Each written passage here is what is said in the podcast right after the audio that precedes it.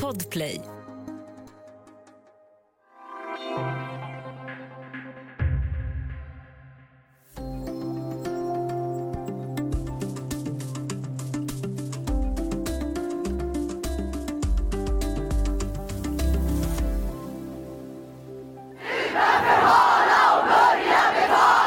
Men var är hon någonstans? Svenonius, Svenonius, våga komma ut! Svenonius, Landstingshuset i Stockholm, november 2021. Barnmorskor demonstrerar mot sina arbetsförhållanden som de menar är ohållbara. Larmen om förlossningskris har dånat i många år och de senaste veckorna så har barnmorskor, framförallt i Stockholm, sagt upp sig i protest. Men barnmorskornas uppror märks över hela landet och i dagens Studio DN ska vi prata om BB-läget i Västerbotten. Välkommen, jag heter Ylke Holago.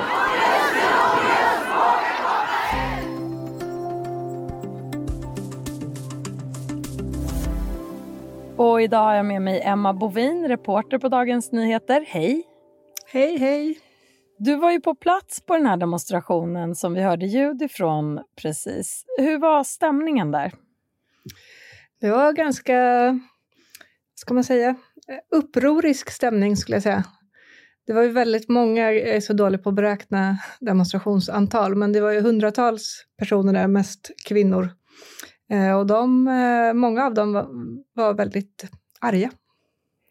Kan du ringa in det här som har kommit att kallas för BB-krisen? Vilka är barnmorskornas viktigaste krav? Eh, Det som framfördes på den här demonstrationen var ju, det var ju tre olika namnunderskrifter som lämnades in där. Och de kraven kan väl sammanfattas till eh, ja, men dels mer resurser, vilket man ju i Stockholm har fått igenom kan man säga. Eh, och sen så vill de att vården ska organiseras efter födande kvinnors behov. Det tycker man inte att den gör idag. Eh, och sen så eh, ett annat krav är att man ska ha en sammanhållen vårdkedja, alltså att man ska ha samma barnmorska under graviditeten, förlossningen och eftervården. Det finns sådana projekt i Stockholm och det vill man se utbyggt. Och som vi har nämnt här tidigare så är det här en fråga som berör hela landet och det var ju barnmorskor från hela landet på plats på den här demonstrationen. Och du skrev nyligen ett reportage i Dagens Nyheter tillsammans med vår kollega Lina Lund och där medverkade Jessica Andersson från Hemavan som snart ska föda sitt första barn. Hur påverkas hon av BB-krisen? Hon påverkas ju genom att eh, BB i Lycksele, som är hennes närmaste BB, kommer att stänga för andra gången i år över jul och nyårshelgerna. Och hon ska föda första februari, så det är möjligt att hon klarar sig. Men man vet ju inte riktigt när bebisar väljer att komma. Så hon är ju en del av den här lite kritiska perioden när eh, hennes närmaste BB stänger. Och då blir hennes restid till nästa närmaste BB plötsligt istället för tre timmar som hon har till Lycksele så kan den bli uppemot närmare fem timmar eh, eftersom det också är vinterväglag under den här tiden och ganska dåliga vägar. Och då är det Skellefteå BB hon måste åka till. När BB i Lycksele stänger över jul, hur stort upptagningsområde blir det för BB i Skellefteå då? Eh, när Lycksele stänger så utökas Skellefteås och Umeås upptagningsområde med Lyckseles upptagningsområde som är lika stort som Schweiz till ytan. Det bor 40 000 personer där, men ytan är alltså lika stor som Schweiz, landet. Mm. Och du, du har också träffat barnmorskan Erika Häggblad på, som jobbar på BB i Skellefteå. Hur beskriver hon sin och kollegornas arbetssituation? Jag var ju med, jag och fotograf Lotta Herdelin var med en dag på förlossningen i Skellefteå. Eh, och det som skiljer sig, alltså det, de har lika stora problem säger Erika Häggblad, men problemen skiljer sig åt väldigt mycket från Stockholm. I Stockholm så vittnar ju barnmorskor om att de inte hinner gå på toaletten eller äta lunch och springer mellan förlossningar. I Skellefteå så föds det ju inte lika mycket barn. Alltså det, den här dagen när vi var där så föddes det till exempel ingen. Det hade fötts några stycken på natten. Men det som är deras eh, bekymmer är att de är för få eftersom det är väldigt svårt att rekrytera till då Lycksele, Skellefteå och Umeå hör liksom ihop, de har samma chef. Och eftersom det är väldigt svårt att rekrytera till det här BB i Lycksele så måste Skellefteå och Umeå täcka upp behovet, vilket gör att de måste pendla då från Skellefteå och Umeå. Men då är det ingen som täcker upp dem på sin sida i eh, Skellefteå. Eh, vilket leder till att man inte vet om man kan få vara ledig på sin lediga dag eller om man kan få gå hem när man slutar, för man vet inte om någon blir sjuk eller om någon behöver vabba. Det blir liksom väldigt skört i bemanningen.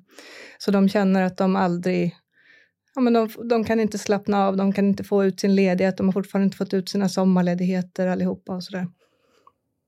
Så det är en annan typ av stress kan man säga. Vi ska ta en kort paus och sen prata vidare om BB-krisen och barnmorskornas kritik mot sin arbetssituation.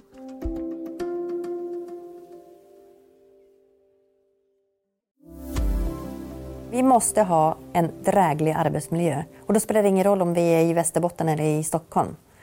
Jag har mitt drömyrke.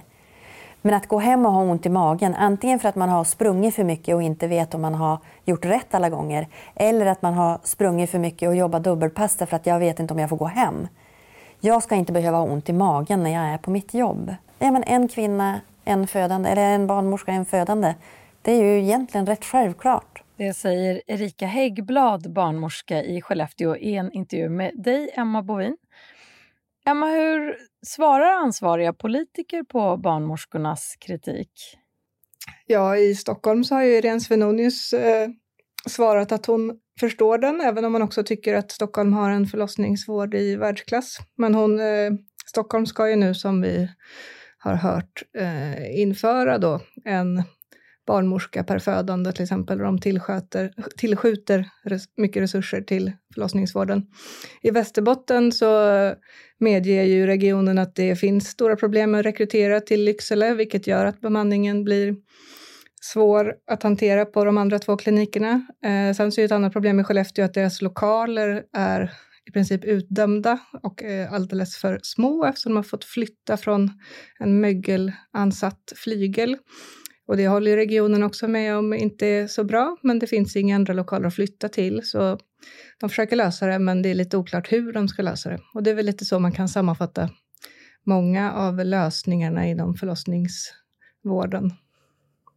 Du reste ju med barnmorskan Erika Häggblad till den här demonstrationen i Stockholm som vi hörde ljud från förut. Och den var ju utanför landstingshuset i Stockholm där Region Stockholms styrande politiker med moderata finansregionrådet Irene Svenonius i spetsen fick väldigt hård kritik. Och Erika Hägglund har ju själv varit moderat fritidspolitiker. Hur såg hon på möjligheten att skapa förändring för sin yrkeskår? Um, Erika Häggblad är moderat fritids politiker, men nu sitter hon bara i en styrelse för Skellefteå museum. Men hon har tidigare suttit i socialnämnden innan hon själv blev barnmorska. Eh, och jag har frågat henne varför hon inte fortsatt vara politiker och försökte förändra åt det hållet istället, eller politiker med kraft att förändra. Och hennes svar på det är att eh, hon har försökt och det funkade inte och hon eh, tror inte att det går den vägen utan hon tror att det är ett bättre sätt att försöka förändra inifrån, som hon säger. Hon vill vara en del av utvecklingen och en del av att vända utvecklingen. Det är också därför hon inte till exempel slutar att bli hyrbarnmorska, trots att hon skulle kunna bli det, för att hon tror att man kan förändra bara inifrån. Hur funkar det med hyrbarnmorskor? Eh, ja, men Lycksele eh, lutar sig ju väldigt mycket mot just hyrbarnmorskor för att få ihop sin bemanning. Och det är ju, ja, men det är ju som man har hört om sjuksköterskor också, att man kan vara en ambulerande hyrbarnmorska som åker omkring och jobbar på kortare kontrakt eller hoppar in och täcker kortare vikariat. Eh, och då tjänar man väl lite bättre pengar. Man kan också styra över sin arbetstid. Eh, det är därför som de stänger nu över jul igen då, för att hyrbarnmorskorna vill inte jobba då. Och det här med att eh, Erika Häggblad har själv varit eh, moderat fritidspolitiker och nu står och demonstrerar emot eh, Region Stockholms styrande politiker som då, eh, där Irene Svenonius själv är moderat. Hur, hur såg hon på just den biten? Ja, men hon säger att ja, det blir lite som att demonstrera mot sig själv, men samtidigt så säger hon också att hon är barnmorska för politiker. Och i det här fallet så är hon på barnmorskornas sida mot politikerna. Och som vi har nämnt här, i Stockholm så har ju Finansregionrådet utlovat en barnmorska per födande inom ett år. Vad innebär det här med en barnmorska per eh, födande konkret? Ja, det innebär ju, som, precis som det låter, att man som födande i ett aktivt slutskede, tror jag de har kallat det ungefär, eh, ska slippa att barnmorskan behöver springa iväg för att vara med på någon annans utdrivningsfas, utan att man ska ha en barnmorska som är med en under hela tiden. Eh, och I nuläget så har ju barnmorskor i Stockholm pratat om att de kan ha liksom fyra, fem stycken aktiva förlossningar samtidigt. Så det blir ju en trygghet både för en födande och för barnmorskan om, om man kan få vara med en och samma person hela tiden, säger barnmorskorna då. Och det tycker ju eh, Erika Häggblad är superbra också. Och hon säger ju att i Skellefteå skulle, alltså rätt ofta kan de ju vara en barnmorska per födande där redan, men det finns inte inskrivet som en modell och det är ingenting som de liksom strävar efter från regionens sida. Men hon är ju rätt säker på att ifall man får igenom det här i Stockholm så kommer det att ge ringa på vattnet och göra att man kan få till stånd det även på andra ställen i landet. Och hur ser utsikten ut för att det ska kunna genomföras enligt löftet då i Stockholm, där jag antar att det är som svårast? Ja, det finns väl lite olika diskussioner om det. Eh, det finns de som undrar ifall pengarna kommer att räcka. Sen så finns det också ett problem med att barnmorskor eh, har slutat i stor utsträckning i Stockholm, så man måste ju också lyckas locka tillbaka dem. Eh, och sen så har Irene Svenonius faktiskt själv bara för tre år sedan sagt att det är omöjligt att införa en barnmorska per födande. Nu har hon ju ändrat sig, så nu kanske det går, men det finns väl en del tvivel om hur det ska gå till. Det har vi inte sett än. Hur kan det här löftet tänkas påverka eh, resten av Sverige, andra regioner? Ja, men Erika Häggblad, eh, hon eh, tycker ju att det är väldigt positivt att Stockholm går i bräschen för den här frågan.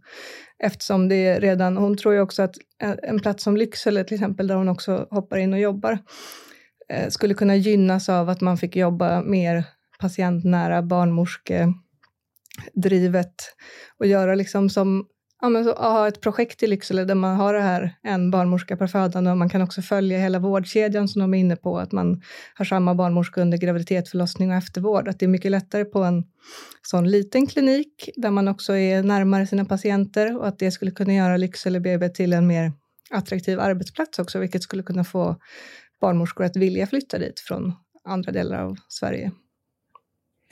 Det här är ju ingen ny fråga. Barnmorskor har länge varit kritiska mot sin arbetssituation och försökt att eh, få uppmärksamhet kring den. Och nu har det här blivit en brännhet fråga under hösten. Emma Bovin, slutligen, vad tror du kommer hända härnäst när det gäller BB-krisen?